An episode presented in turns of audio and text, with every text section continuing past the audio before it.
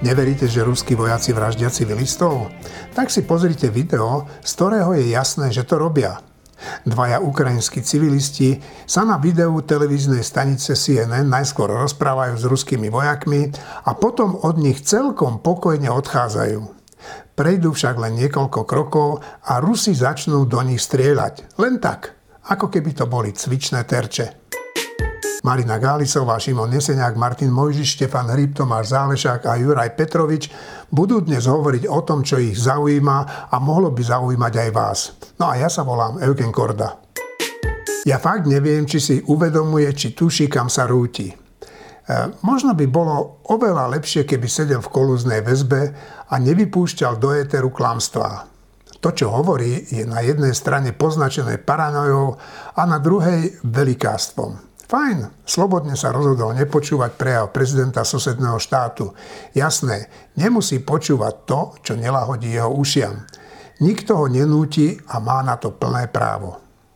Nikto mu až tak veľmi nezazlieva, že zdúbkal z rokovacej sály ako vyplašený zajac len preto, aby nemusel počúvať človeka, ktorého označil za klamára. On, klamár, ktorého súkromný, ale aj politický život je jedno veľké klamstvo. Podľa mňa by malo byť úplnou samozrejmosťou vypočuť si prezidenta štátu, ktorému Rusko demoluje dediny a mestá, jeho vojaci zabíjajú civilistov, znásilňujú ženy a deti. Putinovi hrdinovia tohoto upadajúceho a chorého impéria si z dobitých území odnášajú domov ľub a hlavne hambu. Mnohí z nich sú obyčajní kriminálnici a zlodeji.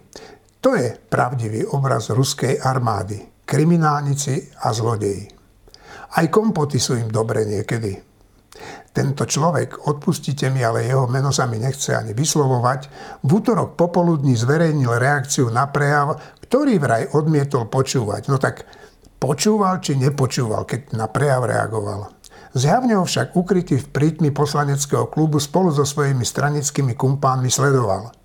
No a to, čo vypustil na verejnosť, ho dokonale demaskovalo jeho prerod od pokrsteného komunistu, potom falošného ľavičiara, neskôr vyznávača akejsi tretej cesty, dobyvateľa jadra Európskej únie, primitívneho nacionalistu až po fašizoidného paranoika je úplne zjavne celkom kontinuálny a nezastaviteľný.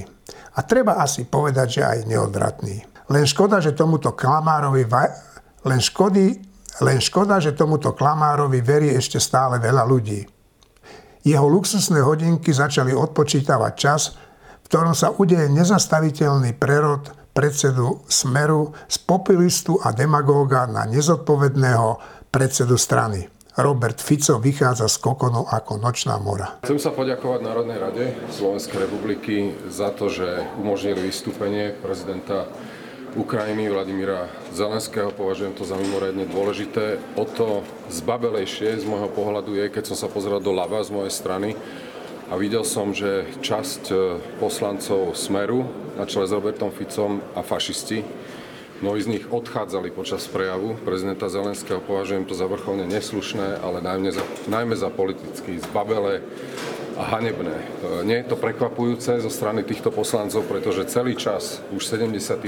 deň vojny u nášho suseda e, komunikujú, že táto e, agresia sa nás netýka, hľadajú výhovorky, hovoria inými slovami presne to, čo hovorí Ruská federácia. Toto považujem ešte raz za mimoriadne zbabele. Chcem ale v tejto súvislosti oceniť to, že naopak poslanci ďalšej časti opozície hlasu sociálnej demokracie e, na tomto prejave boli. Z toho pohľadu vidieť, že tá naozaj hlučná časť, ktorá sa snaží dominovať našu politickú scénu a rozprávať o tom, že s touto vojnou nemá nič spoločné, naozaj veľmi malá. Dnes to bolo vidieť v priamom prenose, ako je malá, ale je hlučná a my nemôžeme sa im poddávať, naopak musíme ich konfrontovať. Dnes to bolo od nich mimoriadne zbabele, opakujem. Po tretie, Chcem povedať, že posolstvo prezidenta bolo úplne jasné.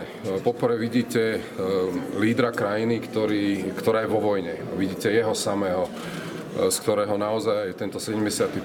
deň vojny srší odhodlanie. On vie, prečo je to nevyhnutné. Musí držať morálku vojačiek a vojakov, ktorí hrdinsky bojujú za svoju vlast, e, ale musí dávať celému národu nádej, že táto vojna, o tom ja nepochybujem, bude mať výťazný koniec pre Ukrajinu, pre Európu a aj pre e, ostatné krajiny, ktoré za Ukrajinou stoja. Po druhé, všimli ste, všimli ste si, že on okrem toho odhodlania hovorí stále aj o budúcnosti. Toto je mimoriadne nevyhnutné, že v tejto zložitej situácie, kedy tak, e, ako sa tu nachádzame, sú zabíjani nevinní civilisti, hovorí o e, budúcnosti svojej krajiny v Európe, v Európskej únii. Ja chcem z tohto pohľadu aj tu ešte raz povedať, jednoznačne Ukrajine treba dať kandidátsky štatút. štatút, štatút.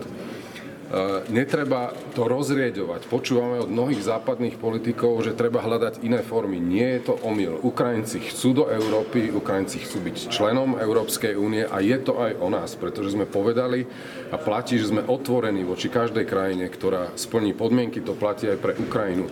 Ale nehľadajme žiadne náhradné riešenia. Volám po jasnom rozhodnutí dať Ukrajine kandidátsky štatút. Takže e, toto posolstvo e, bolo veľmi jasné a podľa môjho názoru, počuli ste to takisto, veľmi sa srdečne a s emóciou obrátil na slovenských občanov a občianky a ďakoval nám za to, e, čo robíme. Ešte raz ďakujem parlamentu, jeho demokratickej časti, ktorá sa jasne stavia proti tejto agresii. Potrebujeme to, ale myslím si, že Slovensko a tí, ktorí sú a veria v určité hodnoty, za ktoré sa dnes bojuje na Ukrajine, stoja na správnej strane, na rozdiel od tých, ktorí hanebným spôsobom opustili parlament počas vystúpenia prezidenta Zelenského. Prezident žiadal ďalšiu pomoc, lietadla, helikoptery, sankcie. Dostane to?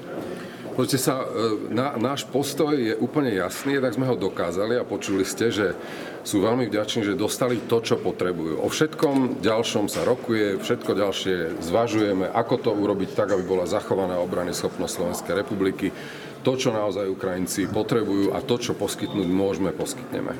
Opozícia často hovorí, že prezident by mal rokovať s Rusmi, že tam to má ako keby končiť a tým chce, chcú ukončiť tú vojnu. Je to možné? Dá sa no, opozícia, tá časť opozícia, ktorá hovorí, aby rokoval, chce, aby kapituloval. Toto treba povedať úplne jasne, pretože Rusi nechcú hovo- rokovať a hovoriť o ničom inom ako o plnej kapitulácii Ukrajiny. E, dávajú na stôl podmienky, o ktorých prezident Zelenský, ktorý, ktorý ešte raz vidí, že mu zabíjajú vlastných ľudí, nemôže rokovať, on sa nemôže podpísať, prepačte, pod nejaký zhnitý mier, ktorý mu nadiktuje Eh, agresor, ktorý si chce zobrať kus krajiny, ktorý rozbil kus krajiny a on sa má teraz o niečom dohodnúť. Veď je to absolútne nereálne a nech slovenská opozícia prestane s týmito floskulami o tom, že má rokovať o miery. O miery sa začne rokovať vtedy, keď Rusi prestanú e, zabíjať na Ukrajine, keď, keď stiahnu svoje vojska, potom môže nastúpiť diplomácia. Robert Fico hovorí, že pán Zelenský klame. Klame? Ja toto ponechávam e, na úsudok každého, kto takýto zdravý úsudok na Slovensku ešte má, aby Robert Fico obvinoval niekoho iného. To by mu mal byť absolútnym príkladom, pretože on zdúbkal z tohto parlamentu. Viete, prečo zdúbkal Robert Fico? Lebo sa hambí. Hambí sa za to, čo 75. deň odkazuje matkám, otcom, tým zabitým deťom, synom a ženám, ktoré museli opustiť svoje rodiny a sú aj tu dnes na Slovensku, on sa hambil tam dnes byť. Toto je dôvod, prečo odišiel. Spojené štáty americké teda e, e, konečne budú poskytovať pomoc Ukrajine na základe zákona o požičke a prenajme. Vedie to k definitívnej porážke Ruska podľa vás? No, vedie to v každom prípade k tomu, čo podporujeme aj my, aby sa Ukrajina mohla brániť. Ešte raz opakujem, to, že Ukrajina dostáva vojenskú pomoc vrátane od Slovenskej republiky má jeden jediný cieľ a to je prežitie a zachovanie Ukrajiny. To je to, aby sme naďalej mali za suseda Ukrajinu a nie Ruskú federáciu. No dobré, ale e, môže to viesť teda k porážke Ruska? Lebo aké iné východisko sa tu ponúka potom okrem e, ruského ústupu z toho územia? No e, samozrejme, že to je základ absolútne, aby Rusko pochopilo, že túto vojnu vyhrať jednoducho nemôže, ale čím skôr odíde, tým, tým menej bude naozaj nevinných obetí na ukrajinskej strane, ale aj tým menej bude, e, bude prichádzať o život množstvo ruských vojakov, lebo to je tiež pravda tejto vojny. A včera ste určite zachytili e, prejav ruského prezidenta Putina. Ano. Čo nám odkázal? Neodkázal nám nič nové, ale my sme ani príliš toho nového nečakali, pretože on stále sa pokúša legitimizovať túto vojnu akousi pripravenou agresiou či už Ukrajiny voči Ruskej federácie alebo dokonca NATO, ktoré súča- ktorého súčasťou je Slovenská republika, ako keby tu Rusko muselo odvrátiť nejakú vojnu, ktorú chce proti nemu viesť či už Ukrajina alebo NATO. Odmietol som to kategoricky včera. Je to chabý pokus o propagandu, ktorou chce legitimizovať a ospravedlňovať túto absolútne neospravedlniteľnú agresiu. A posledná otázka, ako vnímate teda to, čo robí v posledných dňoch maďarský premiér Orbán? Um, Maďarská strana nielenže v ostatnom období, ale vlastne od začiatku e, definuje svoje miesto e, v tomto konflikte, ktorá, ktorý, o tom som presvedčený, sa bytostne týka ako Európskej únie, tak e, Slovenska, ale celej strednej Európy, tak chce sa e, chce vidieť e, svoju vlastnú krajinu niekde uprostred. Ja si nemyslím, že by sme mali byť uprostred, myslím si, že by sme mali ukázať absolútne jasne, kde patríme a z toho sa potom odvíja aj ochota prijať také ťažké rozhodnutia, ako sú na stole, napríklad otázke ropy.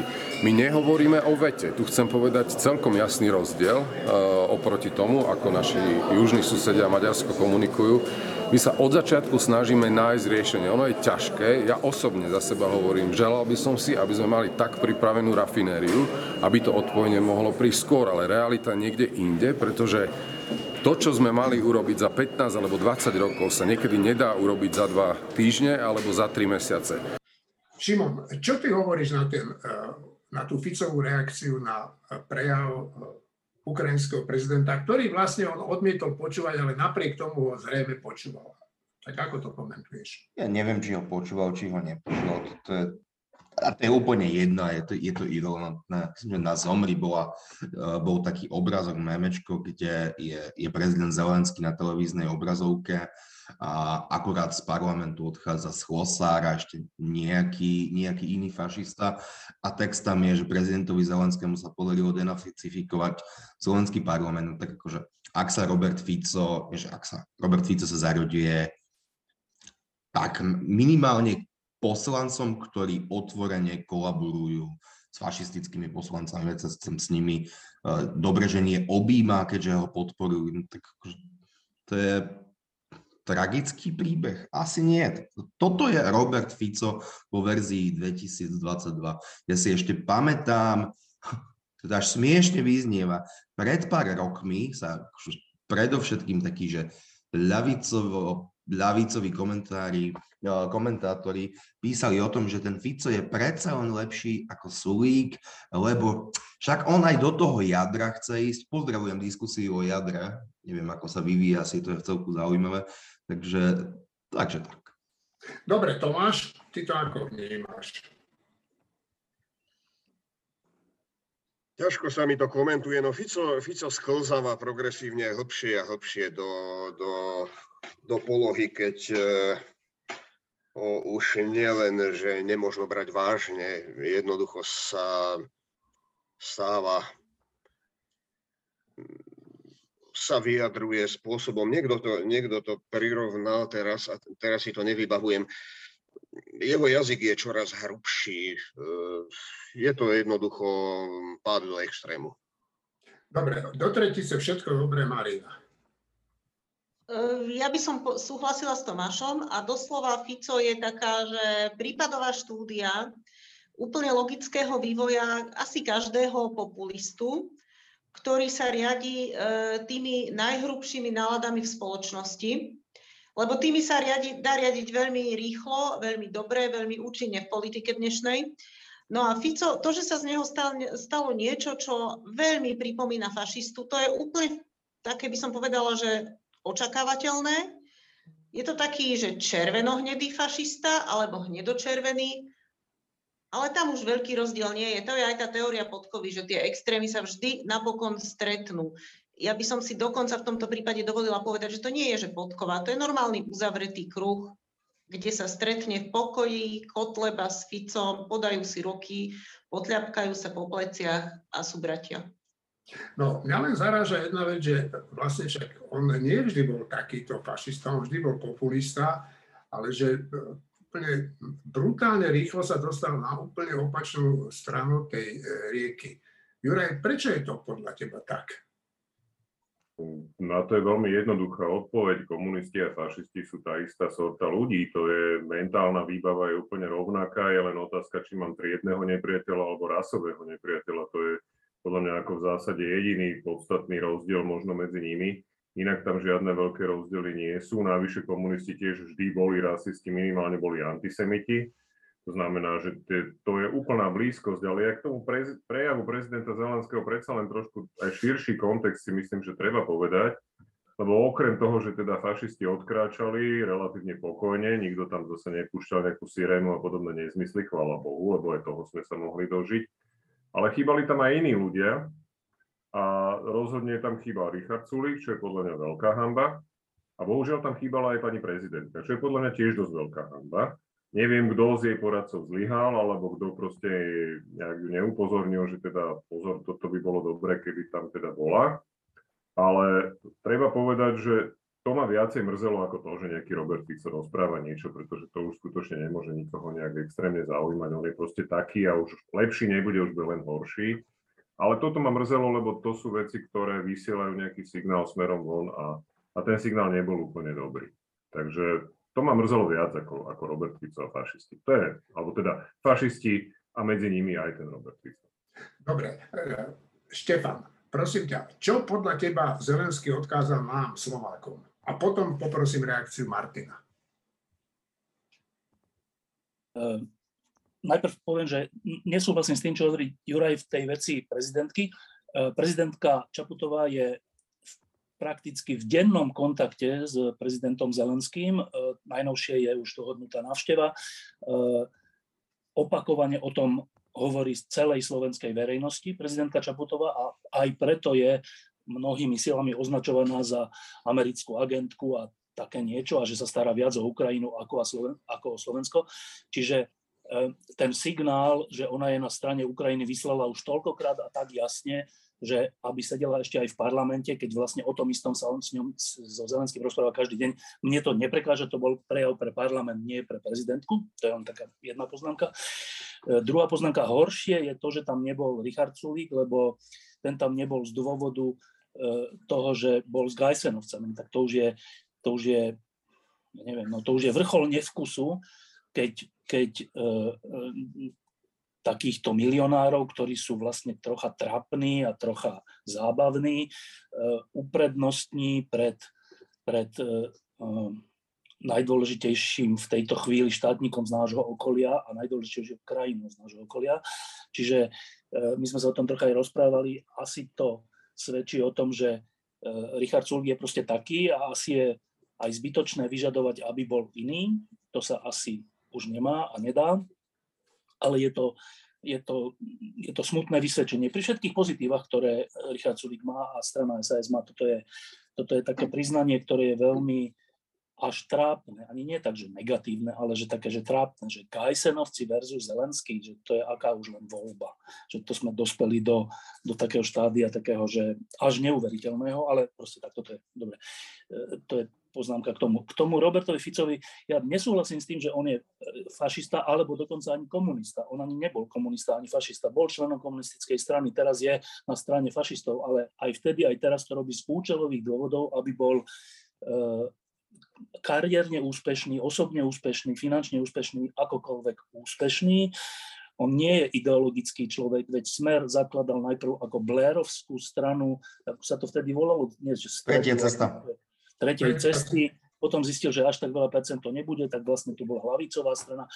Celý jeho život od Birmovky až po vstup do komunistickej strany, až po dnešok je, je e, manévrovanie tým smerom, aby e, to bolo pre neho výhodné. Čiže ja ho nepodozrievam z toho, že by bol fašista alebo ani komunista. E, v tejto chvíli je populista, ktorý hľadá, kde by získal viac percent na svoju záchranu. A mimochodom, keď bola Eh, keď, bola, eh, keď boli demonstrácie proti vražde Jana Kuciaka a Martiny Kušnírovej, tak eh, on odstúpil, prišiel Peter Pellegrini a potom po nejakom čase, keď sa to Robertovi Ficovi uležalo v hlave, tak povedal takú zaujímavú vec, že to sme urobili úplnú blbosť, že sme tomu ustúpili a že sme nepokračovali v, tej, v tom príbehu o tom, že za všetko môže Šoroš. Toto povedal. A to je vlastne úplne že presné, že, že áno, že on odvtedy, keď si toto uvedomil, mimochodom rovnako lutuje, že boli zrušené amnestie, že to bola jedna veľká ich chyba, amnestie za únos.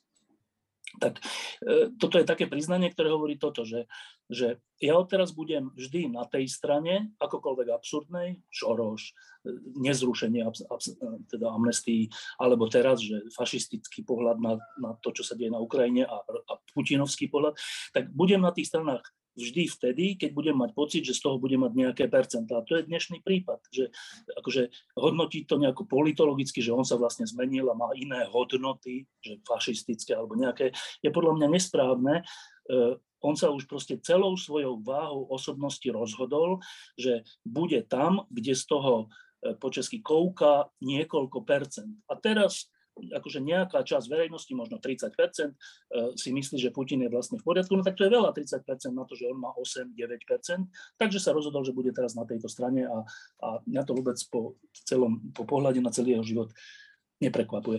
Pokiaľ ide o samotného Zelenského, tak e, pravdu z tých prejavov je už tak veľa a oni sú vlastne rovnaké, čiže tam nie je nič nové a ani sa to nedá očakávať. Každý druhý deň hovorí k nejakému parlamentu, k nejakému prezidentovi, k nejakému médiu a všetci to sledujeme. Takže pre mňa ten prejav samotný nebol dôležitý, že čo povedal, tak poďakoval Slovensku, to je fajn, ale to sme vedeli. E, dôležité bolo a dôležité je, že, že, že vystúpil pred slovenskými poslancami. To je cenné, tým sa zaraďujeme do dobrej skupiny krajín, ktorých parlamenty sú tohto účastné. Čiže to je pre mňa dôležitejšie ako samotný obsah, ktorý bol e, normálny, ale ničím výnimočný. Martin? Ja by som ti Robertovi Ficovi povedal len jednu krátku vetu a tu by si musel vystrihnúť, takže technicky jednoduchšie podľa mňa bude, keď nepoviem nič. Uh, úplne súhlasím s Marinou, ja si myslím, že, že z toho Korčokovho vyjadrenia vyplýva jediná vec, že hlas je strana, ktorá si zaslúži pochvalu za to, že neurobí na prostú nehoráznosť. To o tom hlase vypovedá úplne všetko. Juraj? Nie, nechcel si? Dobre, Štefan. V tomto ja mám trocha iný názor. Ja si myslím, že je dôležité, že tam hlas zostal, aj že zatlieskal. To, čo teraz svet zažíva, je, je ako keby na novo e, robenie nejakého svetového poriadku, že ako to tu bude vyzerať, kto, kto bude mať aké právo, či silnejší alebo slabší, či budú platiť kolektívna bezpečnosť, či E, sa môže ukradnúť nejakej krajine kus jej územia, či sa môžu zabíjať občania tej krajiny.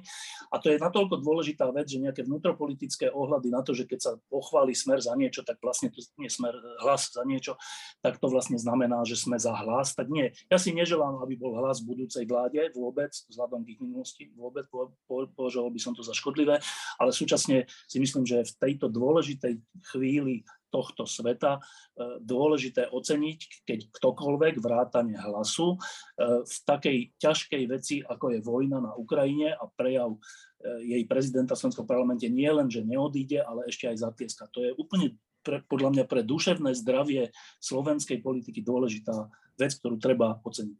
Juraj a potom Marina. No, ja len krátka poznámka, že ak neverím Ficovi a Smeru, tak neverím rovnako ani hlasu a Pelegrinimu, že to myslia úprimne. Áno, ten signál môže pre niektorých voličov hlasu znamenať, že teda to je trošku inak, ale inak je to úplne rovnako nedôveryhodné vzhľadom na to, čo Pelegrini a hlas predvádzajú v iných oblastiach. Aspoň z môjho pohľadu. Dobre. A chcete ešte niekto? Marina. Marina. Pre to duševné zdravie je to určite dobré, lebo cítime sa lepšie, keď sa na to dívame, ako hlas reagoval ale ja sa trošku bojím, pretože oni to podľa mňa nemyslia vážne po prvé a po druhé ja si pamätám, keď Robert Fico vystupoval náramne proamericky. A jednak ani to nemyslel vážne a jednak aj keď tak vystupoval, nemá to nejaký vplyv na jeho ďalšie správanie a nepredstavuje to nejaký štandard, že keď Roberta Fica teraz upozorníme, že vtedy ste sa, pane, správali takto, tak to nejako nezmení jeho terajšie správanie. Takže neverím, že toto, čo dobré, túto dobrú vec, čo urobil hlas, že by sa dala potom použiť ako meradlo a použiť ako upozornenie pre hlas, že konajte ďalej dobré veci. Štefan. Ale to je jedna vec, ale ale a čo bude v budúcnosti, to nevieme, ale to, že tam zostali a Zelenskému zatlieskali, je zrealizovaný skutok. To není nejaký, že postoj, ktorý sa uvidí, že či sa nejak prejaví alebo neprejaví, že to je už ten prejav a to je dôležité preto, že keďže majú 20% voličov, tak tých 20% voličov je konfrontovaných s tým, že počkajte, počkajte, že my volíme stranu, ktorá nielenže si Zelenského vypočula, ale mu aj tlieska, tak možno ten Zelenský a tá Ukrajina má trocha pravdy. Čo je úplne dôležité. Juraj. No, ja sa obávam, že mm, tu trošku preceňujeme schopnosť voličov hlasu vnímať takéto signály a hlavne ich dĺžku ich e, pamäte, schopnosti pamätať si veci. Jednoducho, ja si myslím, že Pellegrini úplne chladnokrvne kalkuloval s tým, že teraz si to môže dovoliť, lebo dovolí ide ďaleko a jeho voliči dovtedy zabudnú, ako sa choval nejaký Pellegrini a nejaký hlas v parlamente voči Zelenskému. Možno, že to je dokonca aj, som ochotný uveriť aj tomu, že je to možno Pellegriniho osobné presvedčenie, že teda v tejto otázke je inde ako Fico a možno, že je to naozaj aj tým, že sa chce odlišiť, ale proste pre mne, na mňa to nepôsobí ako autentické a myslím si, že je to skôr výnimka z pravidla, tak ako hovorila Marina, že to je niečo, čo, čo sa hlas nebude držať. Teraz to urobili, lebo im to pomohlo sa trochu odlišiť. Nie sú úplne takí zlí a dostali pochvalu hneď. To je to, čo v podstate získali. Píše nám nás poslucháč Igor. Dobrý deň, pán Korda. S istým časovým odstupom vám znovu píšem, nakoľko sa vyskytla téma, ktorá si podľa môjho názoru zaslúži pozornosť. Je ňou rozširovanie NATO. Potešilo by ma, keby ste sa v týždni a v týždňovom rozhovore s odborníkmi venovali perspektívam, ktoré z rozširovania, ale aj potenciálneho nerozširovania NATO vyplývajú. Konkrétne ma zaujíma, aké komplikácie môžeme očakávať ak napríklad také Chorvátsko bude trvať na tom, na čom aktuálne trvá, a to je vetovanie vstupu do krajiny. Marí sa mi, že má problém s Fínskom. Taktiež je členom NATO Maďarsko, ktoré robí problémy vo všetkom, v čom sa problémy robiť dajú. Takže očakávam komplikácie aj tam. Orbán by Putinovi len veľmi ťažko vysvetľoval, že Maďarsko hlasovalo za rozšírenie NATO.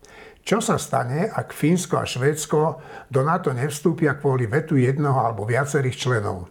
Aké bezpečnostné a diplomatické dôsledky bude mať toto všetko? No a na záver by som rád e, napísal osobnú poznámku. Viete, prečo mám rád týždeň s týždňom? Pretože viete medzi sebou tak krásne nesúhlasiť. No a to je na Slovensku vzácne. Pekný deň prajem.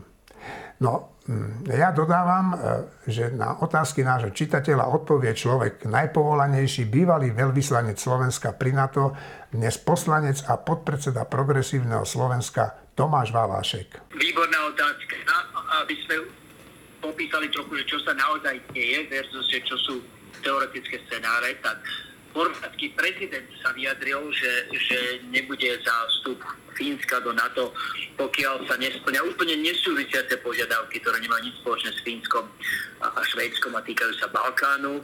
Uh, je to porušenie všetkých takých, že klasických diplomatických gentlemanských dohôd v aliancii, lebo proste uh, takéto vážne veci sa nevyužívajú na vydieranie v bilaterálnych sporoch alebo, alebo za nejaké kopanie za úzke národné záujmy. Uh, podotýka, že v prípade Chorvátska aj samotný premiér je proti a myslím si, že väčšina v parlamente. Čiže keď som sa bavil na túto tému s ľuďmi z NATO, tak, tak bolo otázne, či by vôbec vedel, ak by chorvátsky prezident trval na tej svojej opozícii, či by to vedel vôbec úspešne zastaviť, v prípade, že by teda parlament aj premiér boli za.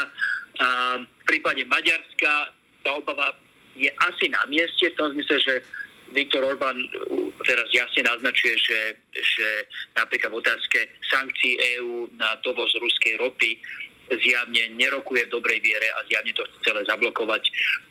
Nech sa stane, čo sa stane, ale nepovedal zatiaľ nič o Fínsku či Švédsku.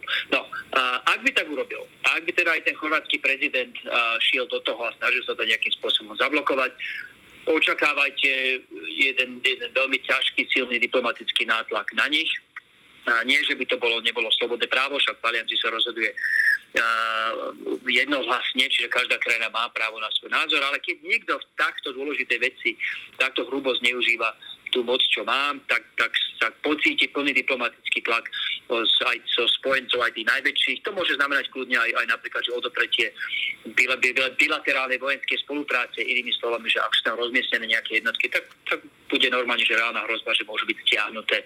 Aj to si viem predstaviť. Takže tu sa fakt nebude uh, s nimi narábať potom v nejakých rukavičkách. Uh, ten tlak bude mimoriadne silný. Dobre, no ale reálne by to mali možnosť zastaviť, to príjmanie? No v aliancii sa rozhoduje jednohlasne, čiže áno. A na rozdiel od uh, Európskej únie, kde existujú uh, mechanizmy, ako proste aj, aj takéto veto. Nie, že obísť, ale a v že ignorovať a, a potom vytvoriť si uh, konať mimo toho rámca EÚ. Podotýkam, že aj ten slávny Euroval nie je oficiálnou súčasťou európskych inštitúcií či politík, ten bol urobený mimo EÚ práve preto, že na tom nebola zhoda všetkých členských krajín takáto možnosť v prípade aliancie nie celkom dobre existuje, pretože určite nechce ísť nikto cestou nejakých bilaterálnych alebo skupinkových dohôd alebo zájomných skupinkových garancií bezpečnosti. Celou pointou aliancie je, aby sme raz zavrhli ten systém, ktorý tu bol pred prvou a druhou svetovou vojnou, že proste niektoré skupiny krajín si navzájom garantovali bezpečnosť, nebolo ani jasné, že kto komu ako. Um, a aj čiastočne aj z tej neprehľadnosti potom spôs, vznikli tie dva svetové konflikty. Čiže v prípade aliancie nebude celkom dobre tá možnosť, že, že uh, jednoducho konať mimo, mimo aliancie. Ja konštatujem, že už teraz má Fínsko a aj Švédsko nejaké bilaterálne záruky, nie sú to alebo teda volá sa, že assurance, čo sú také skôr, že uistenia ako záruky a, od Británie a údajne sa podobné uistenia chystá poskytnúť aj Dánsko a Norsko, ale to je myslené len ako proste dočasné riešenie na preklenutie toho obdobia, kedy medzi tým, ako Fínsko požiada o členstvo a, a tým momentom, kedy naozaj sa stane členom. A, ale nikto nechce byť v situácii, že, že sa nestanú členmi aliancie a potom budú tie záruky dlhodobo a permanentne získavať nejako, nejaké, že cez, cez bilaterálne zmluvy či cez nejaké že skupinky krajín, členských krajín aliancie. Lebo to sme tu už raz mali v 2014 a, 2000, a 1000, pardon, 1914 a 1939 také rôzne zmluvy s tajnými klauzulami o tom, že kto koho bude brániť, kedy a prečo. A to nebolo dobre, to dopadlo zle. Takže touto cestou nebudeme chcieť ísť. Dobre, no a je teda praktická alebo teoretická možnosť, že ak teda tie dve krajiny budú blokovať vstup tých e, ďalších krajín do NATO, že by e, mohli byť z toho NATO vylúčené? Bola by to kríza, akú aliancia ešte nezažila. Uh, neboli vylúčené krajiny ani, ani keď sa diali veľké, povedzme to, že prešľapy voči tej Washingtonskej zmluve, ktorá mimochodom napríklad hovorí, že zmluva, alebo že i členské krajiny sú demokracie, čo sa určite nesťahovalo na Turecko. No, aj, Grécko, aj Grécko malo svoje vojenské puče a, a, a nebolo určite demokraciou. Napokon, napokon aj Portugalsko, keď bolo prizvané do NATO, určite nebolo demokraciou. A, takže ako spojenci boli pripravení prižmúriť oči nad všeličím, ale takto zásadné veci, keď dvaja nie spojenci, ale veľmi blízki partnery žiadajú o, o garancie, pretože majú reálny problém. Proste tá, už po, po tom, čo sa udialo 24. februára, už nikto nemôže vylúčiť. Rozhodne Fíni ani Švedi to nevylučujú. Tú možnosť, že Rusko napadne v nejakom časom horizonte aj ich. Za týchto okolností uprieť, uh, uprieť týmto krajinám možnosť vstupu do aliancie, taká kríza tu ešte nebola. Áno, viem si že ho predstaviť, že by to potom vyústilo aj nejaké hľadanie ciest, ako vylúčiť tie blokujúce krajiny z aliancie. No, e, motivy toho chorvátskeho prezidenta ja presne nepoznám, ty si ich naznačil a, a aké sú motívy Orbána, tak lebo toho, ten je tak čitateľnejší, tak mohol by si k tým ich motivom niečo povedať? Tie motívy toho chorvátskeho prezidenta majú všetko dočinenia s, s, s regionálnymi otázkami toho celého Balkáne. Priznám sa, že som ich veľmi neštudoval, um, ale, ale nie súvisí to ani trošku s Fínskom a Švédskom. V prípade Orbána tak môžeme len špekulovať, on to samozrejme nikdy nepovie na, na rovinu, um, ale ja som presvedčený, vidiac, ako negociuje, či povedané, alebo nerokuje, alebo rozhodenie v dobrej vôli s Európskou komisiou o tom šiestom balíku sankcií. Ja už začínam byť presvedčený, že on jednoducho kope za, Viktor, pardon, za uh, Vladimíra Putina um, a že je uh, pripravený tie sankcie definitívne zablokovať bez ohľadu na to, aké ústupky mu budú poskytnuté. A ak toto urobí aj vo vzťahu k Fínsku a Švédsku, no tak potom sa z Maďarsku začne pristupovať ako Bielorusku so všetkým, čo s tým súvisí. Ja chcem zareagovať na to Chorvátsko a Maďarsko, to je podstatné, podstatné povedať.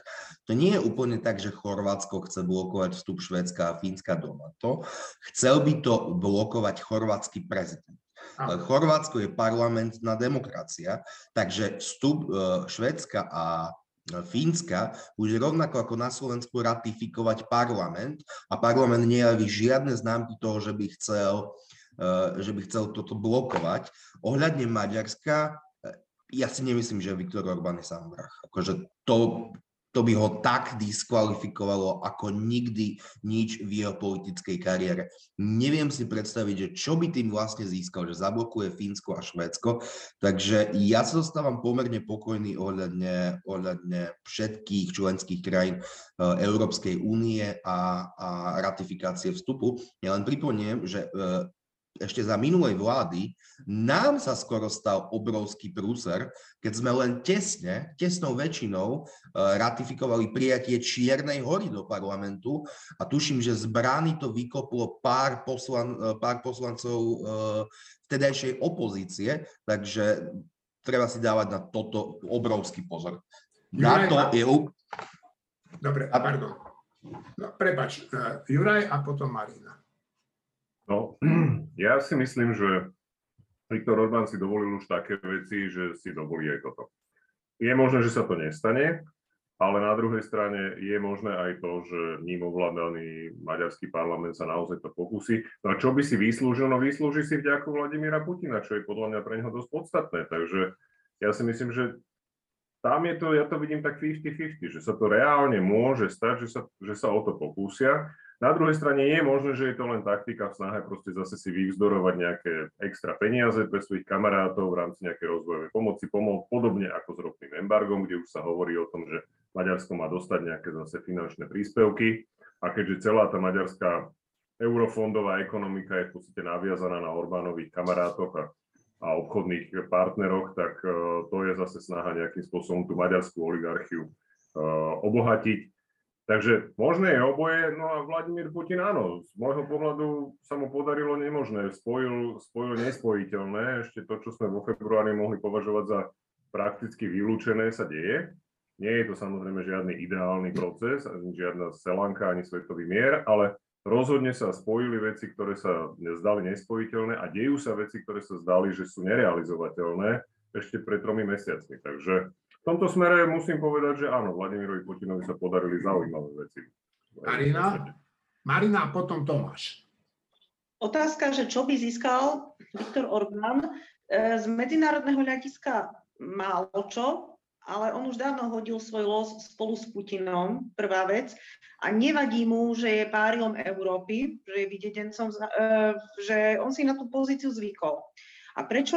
No isté sú tam finančné motivácie, ale iste sú tam aj také vnútropolitické motivácie, lebo on má voličov, ktorí toto vítajú a ktorí ho budú voliť práve preto, že im prípada ako pária, na ktorého všetci v Európe pľujú a ktorého akože nikto nemá rád, ale keďže ho nemá rád, tak oni si myslia, že asi obhajuje ten Orbán nejaké výnimočné hodnoty, na ktoré už všetci ostatní úpadkovo zabudli. Takže toto je to. A ako by to spravil? Ja si to viem predstaviť. On by povedal, že ďalšie rozširovanie NATO je cestou k vojne, to by povedal. A kto sa pokúša ďalej rozširovať NATO, v podstate ako keby proliferuje vojnu, tak by pokračoval a týmto narratívom by zo seba ešte spravil v domácich očiach mierotvorcu. Absurdita, áno, ale v Maďarsku, čo sa týka voličov, sa tieto veci dejú dnes a denne. Tomáš? No, viem si predstaviť, že v tomto prípade by Orbán tiež mohol urobiť takúto vec a zapadalo by to do, do, do logiky aj utvárania jeho vzťahov s Ruskom. No a čo k tomu Švedsku a Fínsku? Fínsko je zvláštny prípad, ako vieme, finlandizácia to je pojem po vojne. A Švédsko zase, Švédsko je neutrálne za svojich vlastných okolností. Obe, obe tieto okolnosti vlastne padli v prípade Fínska by sme mohli povedať, že to skončilo so studenou vojnou, ale Putin, Putinovi sa naozaj podarila neuveriteľná, no nie neuveriteľná vec, Putinovi sa podarilo streliť sa do nohy s tým Fínskom, pretože, pretože to jeho obnovovanie e, sovietského priestoru geopolitického je vlastne niečo, čo by potom logicky muselo rátať s pokračovaním nejakej finlandizácie Fínska, nejakého, nejakého zvláštneho kompromisu ohľadom Fínska a ten padol. E, vôbec, ako pokiaľ ide o neutralitu, to je, to je pojem, ktorým sa u nás v minulosti šarmovalo populisticky a možno s ním zase bude šarmovať niekto, ale to je vždy vec, ktorá, ktorá vzniká za zvláštnych okolností a ktorú musí niekto garantovať. Poviem ale toľko, že No, e, Putin, Putin to dosiahol aj e, v prípade Švedska svojim opakovaným narúšaním e, vzdušného priestoru. Oboje sú to krajiny, ktoré majú potenciál, ktorý môžu prispieť k tej celkovej, celkovej sile na to. Ale opakujem to, čo hovorím vždy pri tejto súvislosti, rozširovať politicky je jedna vec, ale budovanie integrovaného obraného systému je vec ďalšia. A e, ruská, ruská reakcia, typujem, bude používať aj geopolitické argumenty. Podobné, ako, ako používala v čase, než napadla Fínsko v 39.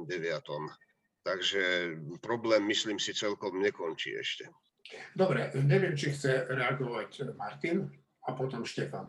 Môžem k tomu povedať, že, že podľa mňa je to celé zaujímavá otázka, ktorú riešime prirodzene. Je to v poriadku, že sa o tom bavíme, ale je to predčasné si myslím, lebo to len boli rozdané karty a ešte ani nie všetky. To znamená, že e, je zaujímavá otázka, ako by reagovalo na to, keby nejaké krajiny typu Chorvátsko a Maďarsko naozaj blokovali. To znamená, že po celom diplomatickom úsilí, ktoré neuvidíme, ktoré to na to vykoná, ktoré vykonajú Švédi, Fíni, všetci Američania, keby stále trvali na tom, že nie, tak to je zaujímavá otázka, že, že ako má postupovať taká aliancia, eh, keď tam má členov, ktorí tam už sú, sú tam nie príliš dlho a ukazujú sa v nejakom zmysle ako nespolahliví členovia a blokujú vstúpenie dvoch veľmi prírodzených a zrejme spolahlivejších členov, že ako by na to, na to reagovalo, to je úplne zaujímavá otázka.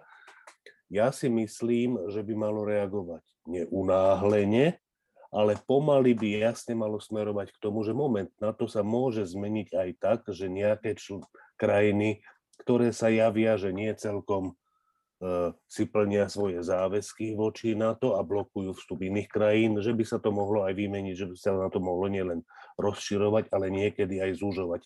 Ak tomu bránia nejaké vnútorné zmluvné veci v NATO, tak to sa všetko dá zmeniť. Čiže ja si myslím, že v konečnom dôsledku sa to nemá robiť rýchlo, nemá sa klásť nôž na krk Maďarom rýchlo, lebo však v Maďarsku je Orbán teraz a aj vo Fínsku, aj vo Švedsku môžu sa zmeniť vlády na všelijaké behom krátkeho času, čiže tie veci sa nemajú unáhľovať, ale zás to nemôže byť tak, že nejaká krajina v NATO môže rozložiť to na to tým, že všetky jednohlasné e, závery bude blokovať. Čiže ja si myslím, že je to zaujímavá otázka, ktorá v konečnom dôsledku dopadne tak, že Fínsko a Švedsko budú v NATO. Táto vláda začala úradovať v čase, keď pandémia COVID-19 naberala na sile a nikto vlastne ani nevedel, čo s tým. Bola postavená pred nepoznaný problém, no a namiesto pokojných a pragmatických riešení vtedajší premiér Matovič skoro každý deň prichádzal s nezmyselnými nápadmi, ako túto pandémiu riešiť. Stálo nás to nielen stratu hory peňazí, ale hlavne sa naštrbila dôvera, ktorú do rúk vlády vložili občania. Potom prišiel brutálny a nevyprovokovaný ruský útok na Ukrajinu a s tým spojená celosvetová hospodárska kríza. To všetko nahrávalo a nahráva ľuďom, akými sú Robert Fico, Pellegrini a fašisti najrozličnejšieho druhu.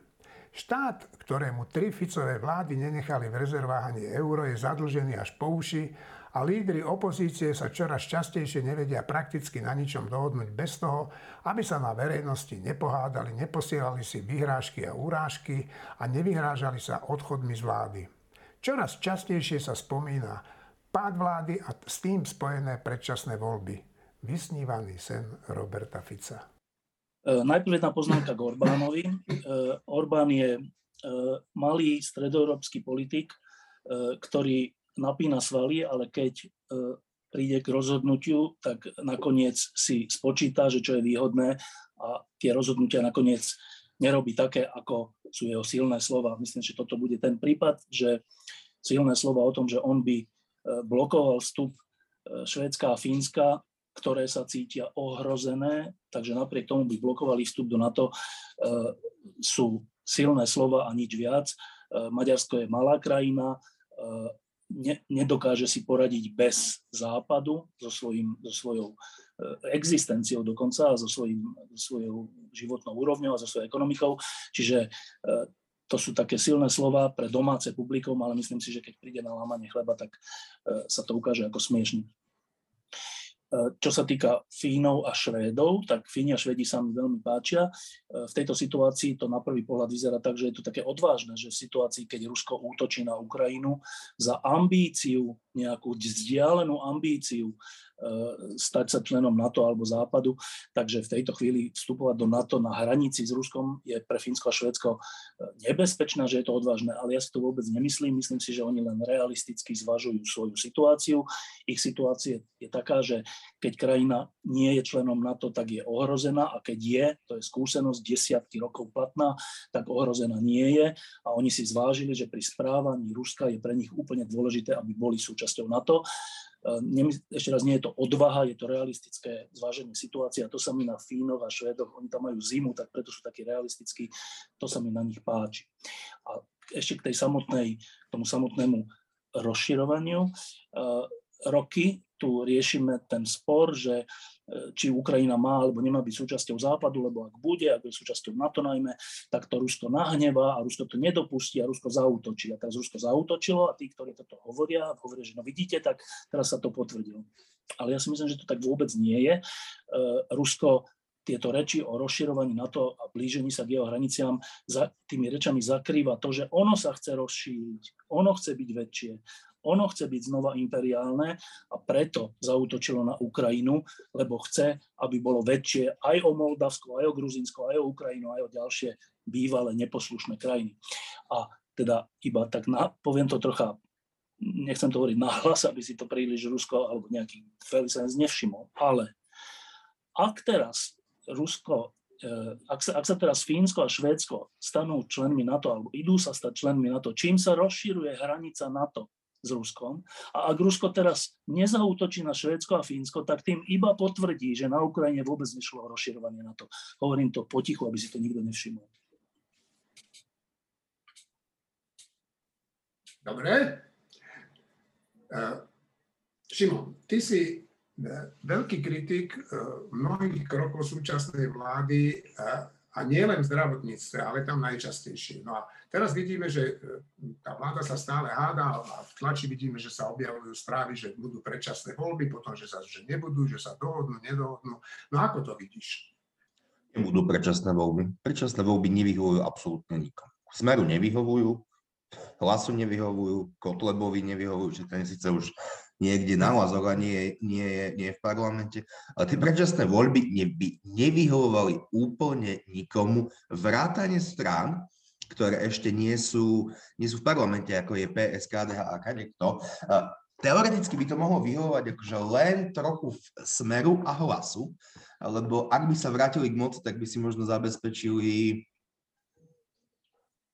Beztrestnosť, ja neviem, ako to mám inak, inak nazvať. A, a na Marko ešte, ešte tých súčasných opatrení. A opäť Igor Matovič, on má takú záľubu v bombastických, e, bombastických návrhoch, len tá, tá záľuba má väčšinou, že sú to drahé zábavy, lebo on teraz chce opäť rozdávať jak po nebohom, chce rozdávať, že rodinách 200 eur každému. Je, už mi to prípada jak ten zelený panáčik, ktorý rozdával tablety, uh, tablety v reklame. A hádajú sa, a budú sa hádať e, i naďalej, pretože tá, tie antipatie, napríklad medzi Richardom Sulíkom a Igorom Matovičom, uh, sú obrovské. Potom tu ešte, veľmi to nezarezonovalo v médiách, ale potom sú tu obrovské etatistické snahy. Akože Milan Krajniak tu chce robiť štátnu banku, takú hybridnú komerčnú banku pre ľudí, aby mali účty zadarmo. No, Milanovi Krajniakovi zjavne nevadí, že minimálne v 4 alebo 5 bankách uh, majú ľudia mať možnosť účet zadarmo a v x internetových uh, bankách uh, máš tie účty úplne zadarmo tiež. Potom tu bol ďalší brilantný návrh a to je zákaz vývozu slovenských potravín. Ešte jedna vec sa stala tento týždeň a to je, že uh, Únia miest Slovenska uh, poslala že vláde taký že otvorený list, že vy rozprávajte sa s nami a, a že rokujte a neberte nám peniaze. Na schvál to zjednodušujem.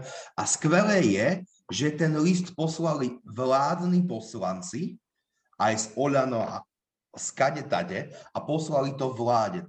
To je, to, toto je fascinujúca vláda naozaj. No dobre, ale však tým, ako sa chovajú, oni vlastne e, znechudzujú verejnosť. Juraj.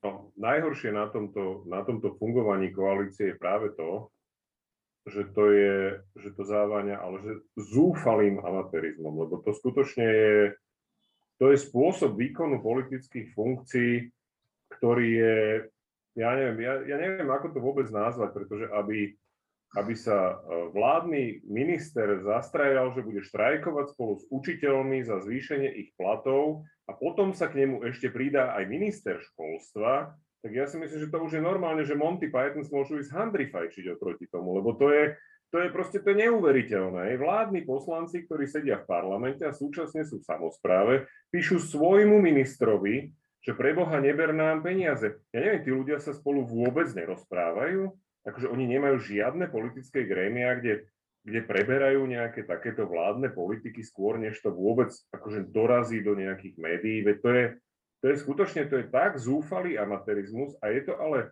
z môjho pohľadu dôsledok toho estrádneho spôsobu robenia politiky, ktorý do tej politiky priniesol najmä Igor Matovič. Proste, že najprv všetko vyhlásim verejne a potom uvidím, čo sa stane. Väčšinou sa polovica štátu zhrozí, druhá polovica štátu sa začne smiať a proste, a potom vlastne ja mám pozornosť, čo, čo je v Igorovom Matovičovom prípade to najdôležitejšie, už čo presne povedal, až tak nie. A, a potom sa to začne nejakým spôsobom upratovať. Teraz, keby sa Richard Sulik nepostavil proti tomuto, tak ja si viem predstaviť, že to v skrátenom legislatívnom konaní Matovič preženie parlamentom a my tu vyrobíme miliardu dlhov ročne ktorú proste, teda nie my, politici, vyrobia ďalšiu miliardu dlhov ročne, bez toho, že by o tom prebehla akákoľvek normálna, seriózna diskusia.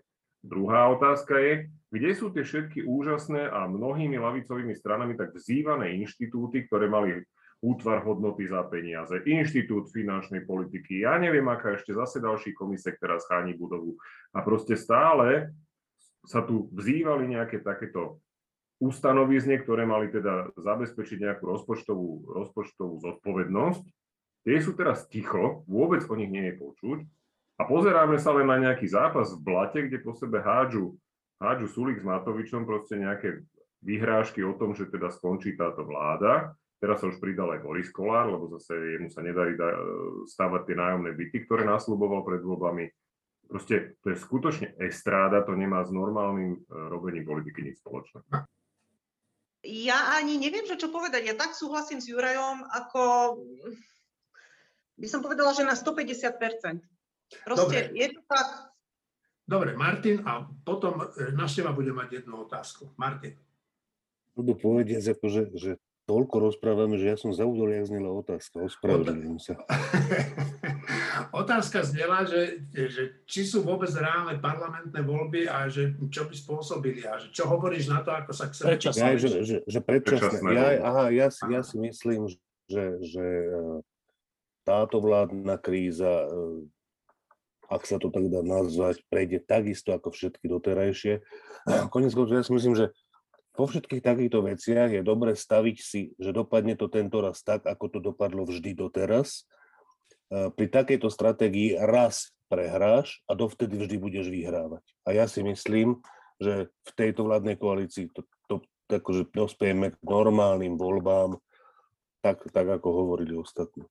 Dobre, Štefan, ty si pred, myslím, dvomi dňami alebo tromi, neviem už presne, natočil výborný rozhovor s policajným prezidentom pánom Hamranom. A tam okrem iného si sa ho pýtal, ja to budem tak parafrázovať, že či sa nebojí, že, že e, e, po výmene tejto vlády príde iná vláda, ktorá im to vyšetrovanie e, zastaví celé, začne vyšetrovať ich. A on povedal, že sa nebojí, že je to tak nastavené a tak rozbehnuté, že sa to nedá zastaviť. Ty tomu veríš? To nie je vec, či tomu verím, to je vec toho, že to hovoria ľudia, ktorí majú oveľa viac skúseností a oveľa viac Eh, faktov na to, aby to tvrdili. Hovorí to, hovorí to špeciálny prokurátor Šanta, hovorí to eh, šéf policie Štefan Hamran a hovoria to ďalší ľudia, že eh, ten proces zmeny vo vyšetrovacích orgánoch v policii a NAKE a v ďalších orgánoch je taký hlboký, že návrat tomu, ako to bolo, nie je možný. Je možný nejaký regres, akože tri kroky dopredu, dva kroky dozadu, ale že nie je možné, aby to bolo tak, ako to bolo, tak oni to hovoria, tak, e, tak ja dôverujem, že majú zdravý úsudok. Ale e, k tomu, s tým súvisí jedna vec. Zodpovednosťou tejto vlády, tejto koalície je presne to, aby títo ľudia v polícii a v, v týchto zložkách mali čas na prácu a mali kľud na prácu. Čiže akýkoľvek spor, ktorý má táto koalícia, musí zvažovať z hľadiska, že ak by sme sa rozsekali a, a rozlúčili, tak ohrozíme ľudí, ktorí za celé Slovensko nastavujú svoju tvár, svoju, svoju profesionálnu česť, svoju rodinu, všetko, aby sa toto zmenilo. Čiže ja očakávam od tejto koalície pri všetkých jej sporoch, že toto bude prvotná vec, na ktorú budú myslieť pri prípadných úvahách o tom, že by sa rozlúčili. Zatiaľ to tak bolo. E, ešte dôležitá vec k tomu, k tej samotnej vláde, aby sme sa v tom, aby sa v tom poslucháči vyznali, že o čo ide v tej kríze. Tak v tej kríze ide o to, že, že kríze, neviem, či to je kríza, ale v tej, v tej súčasnej situácii ide o to, že Eh, vláda sa rozhoduje, ako pomôcť ľuďom z, z očí v oči zvyšovaniu cien, inflácia a tak. Robia to všetky vlády v okolitých krajinách, aj česká vláda to robí, Petra Fialu aj ďalšie. Ide iba o to, ako sa to urobí. Či sa to robí plošne, že všetkým ľuďom zaplatíme, aj tým, ktorí nepotrebujú nejaké dávky, alebo to zameriame na tých, ktorí to naozaj potrebujú, lebo tým zvyšovaním cien eh, majú, majú teda problém. Eh, naša vláda sa zatiaľ kloní väčšina k tomu, že to, že to urobí helikopterov, že všetkým, čo je podľa mňa nesprávne, ale dobre, je to ich tak sa oni rozhodnú, však oni za to budú niesť zodpovednosť, že či to bude účinné a efektívne, ale ten spor je o tom, že táto vláda, táto koalícia má vo svojej koaličnej zmluve tak, takú klauzulu, že e, všetky tie strany koaličné majú právo veta a keď to právo veta uplatnia, tak tá vec tak nebude takúto zmluvu si oni podpísali, to nikto nenadiktoval, to si oni takto podpísali. No a, a to znamená, že napríklad teraz, keď SAS povie, že využíva toto právo veta z koaličnej dohody na to, aby nebolo to takto urobené a navyše urobené tak, že to bude zvyšovať dane, že zo zvýšených daní sa to bude platiť, na to majú právo, lebo je to v koaličnej zmluve, tak tým pádom by podľa tej zmluvy mal byť koniec takéhoto nápadu, treba prísť s iným nápadom. No a čo je teda ten problém je, že tie zvyšné strany sa tvária, ako keby to nebolo v koaličnej dohode. Ako keby, že SAS si teraz vymýšľa, že oni sú autisti, no to počúvam také, že oni sú autisti, čo sa týka sociálnych vecí, kašľú na ľudí, ale to tak vôbec není. Oni iba uh, uplatňujú klauzulu z koaličnej zmluvy a môžu si niekto myslieť, že to uplatňujú zle, že to nemajú uplatňovať. To je jedno, ale je to ich právo je to ich právo, napísané čierne na bielom. Čiže v tejto situácii, keď oni hovoria, že počkajte, tak my toto vetujeme, tak tí druhí hovoria, že my nebudeme rešpektovať. Ešte týždeň máte, a keď ne, tak my to nebudeme rešpektovať. Ale to znamená nerešpektovanie akože základnej povahy koaličného vládnutia. Tak len aby ľudia rozumeli, že to teraz nejde o to, že Sulík chce znova povaliť vládu, ako to už hovorí aj Matovič, ktorý hlasoval rovnako ako Sulík, čo sa týka e, radičovej vlády to sú samozrejme blbosti. Ale ani tentokrát to tak nie je. Aj tentokrát je to tak, že buď sa tu presadia pravidlá, ktoré sú napísané v koaličnej dohode, alebo sa presadí nejaká väčšina v tej koalícii, ktorá kašle na pravidlá. Tak toto dnes stojí. Počet ľudí, ktorí utiekli z Ukrajiny pred vojnou, presiahol 6 miliónov. Informuje o tom vysoký komisár OSN pre utečencov. Ide o najväčšiu utečeneckú krízu v Európe od druhej svetovej vojny. No a na záver niečo z vedy. Astronomovia sa tešia a nám, obyčajným ľuďom, ešte nedochádza, čo sa im podarilo. Pomocou niekoľkých teleskopov rozmiestnených po celej Zemi sa im podarilo vyhotoviť snímku čiernej diery, teda vlastne rozžeravenej plazmy, ktorá je do nej vťahovaná. Martin, tak čo ty hovoríš na tú čiernu dieru uprostred našej galaxie? Však to už je pomaly ako za rohom, nie? Čo je, čo je na tej čiernej diere také zaujímavé? A prečo je to vlastne zaujímavé vedieť, že tam nejaká čierna diera je? A to, že tam čierna diera je, vieme už dlho. To čo, to, čo je nová vec, je, že sme schopní robiť e, v úvodzovkách fotografické snímky tých čiernych dier. Toto je už druhá. Prvá bola pred pár rokmi, myslím, že v 19. roku. E, čierna diera v strede nejakej galaxie. To sú, to sú také obrovské čierne diery. V strede, v strede každej galaxie, domnievame sa, je obrovitánska čierna diera, ktorá má tá naša v tej našej galaxii, to sú, že niekoľko miliónov hmotnosti Slnka má tá, tá čierna diera. Tá čierna diera v strede našej galaxie je bližšie než ostatné, ale je, je menšia. Napríklad oproti tej prvej odfotografovanej v úvodzovkách je oveľa, oveľa menšia.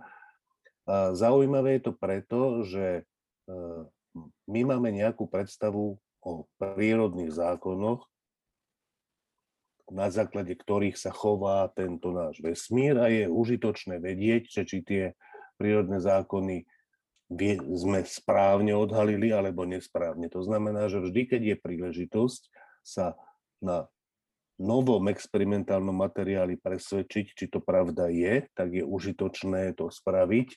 Ešte zaujímavejšie by bolo, keby sa ukázalo, že tam je niečo iné, než sme očakávali, že sa to chová inak, než sme očakávali to by bolo ešte zaujímavejšie, lebo to by znamenalo, že sme objavili nejakú novú fyziku, niečo, čomu sme dobre nerozumeli a tým pádom by sme to naše porozumenie mohli prehlbiť a rozšíriť. Ale inak to nie je nejaký prevratný objav, tam je skôr zaujímavé to, že akou technikou sa to docielilo, lebo to v skutočnosti nie je odfotografované. To, čo vidíme v tých novinách, to nie sú fotografie, to sú výsledky výpočtov a na to, aby sa takéto veci dali odfotografovať, mimochodom neodfotografuje, neodfotografuje sa čierna diera, ale plyn, horúci plyn, ktorý sa pohybuje okolo tej čiernej diery a keďže je to tak horúci plyn, že všetky atómy v ňom sú ionizované, tak to je pohyb nabitých častíc, tie vyžarujú nejaké elektromagnetické žiarenie, e, ktorého súčasťou je aj svetlo, ale to, to, kde to my pozorujeme, to nie je svetlo, to je nejaké žiarenie s milimetrovými vlnovými dĺžkami zhruba, bla, bla, bla. Fascinuje sa na tomto je, že obidve tie snímky tých čiernych dier sú urobené ďalekohľadom. Pri ďalekohľadoch sa uvádza, že aký je polomer toho ďalekohľadu. Ďalekohľad je väčšinou zrkadlo a čím je to zrkadlo väčšie, tak tým je, tým je ten e, ďalekohľad účinnejší, lepšie vidí.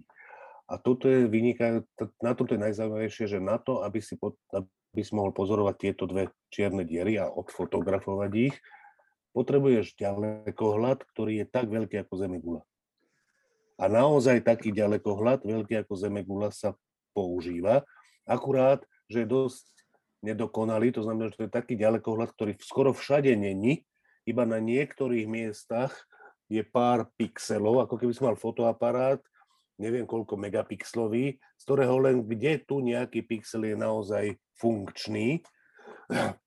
Z toho, s týmito pixlami urobíš tie snímky a na základe všelijakých rafinovaných výpočtov a spracovania dát z toho nakoniec dostaneš tú fotografiu, ktorú preložíš z toho mikro, spektra do, do viditeľného spektra, čo sú stovky nanometrov a máš tú fotografiu, ktorú môžeš ukazovať v novinách a z ktorej môžeš zistiť, či ten plyn okolo tej čiernej diery svieti spôsobom, ktorý je v súlade s tým, čo o čiernych dierach vieme zo všeobecnej teórie relativity, ako sa ukazuje v tomto aj v tom predchádzajúcom prípade, že je pravda. Ešte sa ťa skôr, než dám Jurajovi e, slovo, spýtam, a akože to Einstein vedel, vedel predpovedať, že tam tá čierna diera bude? Einstein, ne... Einstein ne, nepredpovedal, že budú čierne diery v centrách galaxií, lebo to Einstein predpovedal, že, že je možné niečo ako čierna diera. V skutočnosti to ináč neurobil on, ale, ale uh, Schwarzschild mal, ten, mal túto predpoveď. Myslím, že Einstein tomu zo začiatku sa mu to nepáčilo, tieto riešenia eh, jeho rovníc. A to, že, to, že v centrách galaxií budú čierne diery, to, to závisí od dynamiky a histórie, ako sa vyvíjajú galaxie, je celkom prirodzený predpoklad, že v centrách galaxií je veľa hmoty, že tá hmota postupným vývojom z tých hviezd sa stávajú čierne diery, tie čierne diery sa stretávajú, vznikajú z nich väčšie čierne diery až na úrovni, akože bežná čierna diera je niečo okolo Slnka, hej, akože to nie sú rádovo väčšie veci, čiže na to, aby vznikla tak obrovská čierna diera, sa veľa tých čiernych dier musí pospájať. To ti nehovorí priamo všeobecná teória relativity, že sa to tak stane. Všeobecná teória relativity ti hovorí, že takto sa to stane, ak platí všeobecná teória relativity a sú vhodné počiatočné podmienky v centre tej galaxie každej, čo je celkom prirodzený predpoklad. Asi takto by som to povedal. A ja vidím, že táto čierna diera má e, dosť veľkú účinnosť aj na takú veľkú vzdialenosť aké je od našej Zemegule, lebo ovplyvnila nášho kolegu e, Juraja Petroviča. Ten chce reagovať. No, ja chcem reagovať. Ja musím povedať, že mňa to samozrejme potešilo a ten Martinov výklad je úplne, úplne presný, takže tam nie je veľmi čo dodať naozaj je dôležité si uvedomiť, že je to len nejaký, že sú to prejavy vonkajšie tej čiernej diery. Dokonca ani ten čierny objekt, ktorý je uprostred, nie je čierna diera. To je nejaký polomer udalosti, ktorý je z hodou okolností pomenovaný potom Schwarzschildovi, ktorého spomínal Martin, e, ktorý hovorí, že teda za tým, e, keď bližšie k čiernej diere za tým polomerom už nie sme schopní nič pozorovať, lebo sa za neho nič nedostane. A to je vplyv vlastne tej veľkej gravitácie. E, mňa na tom zaujíma najmä to, ja som veľmi zvedavý, čo nám ukáže web, webov teleskop, lebo Webov teleskop by sa mal pozrieť vlastne do obdobia, kedy vznikali galaxie, kedy vznikali aj možno tieto tie masívne hviezdy, z ktorých neskôr vznikli tie, tie masívne e, čierne diery, ktoré sa nakoniec usadili v centre tých galaxií. A one, ako človeku to môže prívať prirodzené, že teda keď mám galaxiu, čo je vlastne nejaký súbor veľ, veľa objektov, ktoré obiehajú okolo nejakého spoločného spoločného ťažiska, keď to poviem tak veľmi jednoducho, no tak na to, aby sa udržala tá galaxia v nejakom tvare a v nejakom pohybe a v nejakej proste vzdialenosti rozumnej a nerozletela sa do otvoreného vesmíru, tak musí mať ten masívny stred, lebo inak, inak by proste ne, nevytvorila ten tvar. Takže to je taký, to bol taký, akože z dnešného pohľadu logický predpoklad, ale pravdou je, že Einstein naozaj nemá rád tie singularity, ktoré mu vychádzali v tých rovniciach, takže hľadala iné riešenia, ale nakoniec sa teda ukázalo, že, že je to zrejme tak, že teda je tam tá čierna diera. Dobre, a teraz nakoniec mám uh, vysoko odbornú otázku, na ktorú neviem, či mi budete vedieť odpovedať, ale určite mi poviete, že som hlupák. Môže nás taká čierna diera raz zožrať? Nemôže a nie si hlupák. Presne tak, nie si, neexistujú hlúpe, ja sa držím teórie, že neexistujú hlúpe otázky, a že nie je hlúposť nevedieť, je hlúposť neopýtať sa. Takže nemôže a nie, naozaj súhlasím s Martinom, určite nie si hlúpak. To je len... no, no počkaj, ale keď vzťahuje, keď vzťahuje do seba tie okolité objekty, no tak raz môže vzťahnuť aj Zem, nie? No aj Slnko vťahuje okolité objekty do seba, aj Zeme gula vťahuje Aha. okolité objekty do seba, aj ty vťahuješ okolité objekty do seba tou istou gravitačnou silou a nepohltil si ešte ani ten počítač, ani raňajky si pohltil. Možno ani sluchátka, nie. No.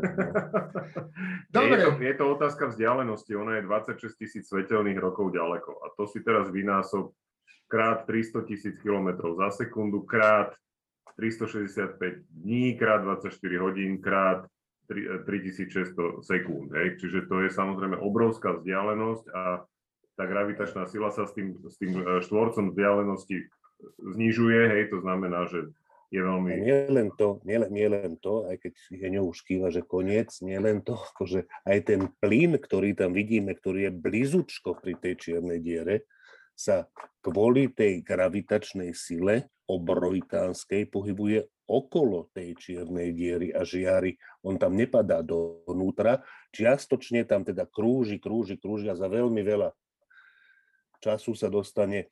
Mimochodom, ten, ten, ten, ten pol, to, čo vidíme, tá čierna časť, není celkom Schwarzschildov polomer. Tento je, to je taký polomer, že pod ktorý, keď sa tie fotóny dostanú, tak už veľmi rýchlo spadnú dole. To znamená, že tam veľmi prudko klesne hustota. Mm. Schwarzschildov polomer väčšinou je pod tým ešte. Ešte pod tým, áno, máš pravdu. Pod tým. Hej. A, ale každopádne ešte raz, akože ten plyn, obieha okolo tej čiernej diery tak, ako my obiehame okolo Slnka. Slnko nás nevcucne, Slnko len spôsobí to, že neodletíme preč, ale krúžime mhm. stále okolo. Dobre, e, e, veľké väčšine veci som celkom neporozumel, ale ukludnili ste ma. Ďakujem. A sme na konci. Našim poslucháčom prajem príjemné dni a hlavne dobré správy z Ukrajiny. Hádam, nemusím hovoriť, čo si pod pojmom dobré správy predstavujem. Do počutia.